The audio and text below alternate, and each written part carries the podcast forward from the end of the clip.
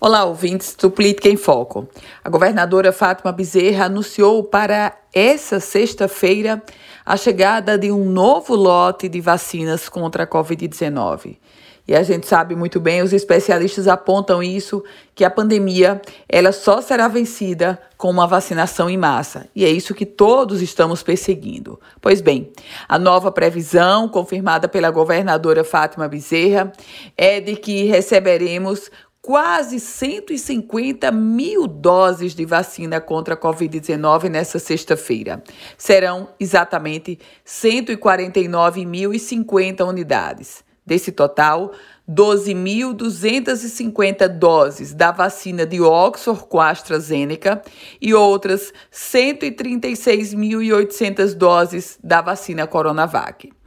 A distribuição vai contemplar a segunda dose dos trabalhadores da saúde e as pessoas de 74 a 70 anos, a primeira dose da população de 69 a 65 anos de agentes da segurança pública, salvamento e forças armadas, que foram os grupos inseridos no Plano Nacional de Imunização essa semana. Sem dúvida, a chegada de novas doses reanima e reacende as esperanças de que possamos ter rapidamente a superação de todo esse momento tão difícil para todos nós.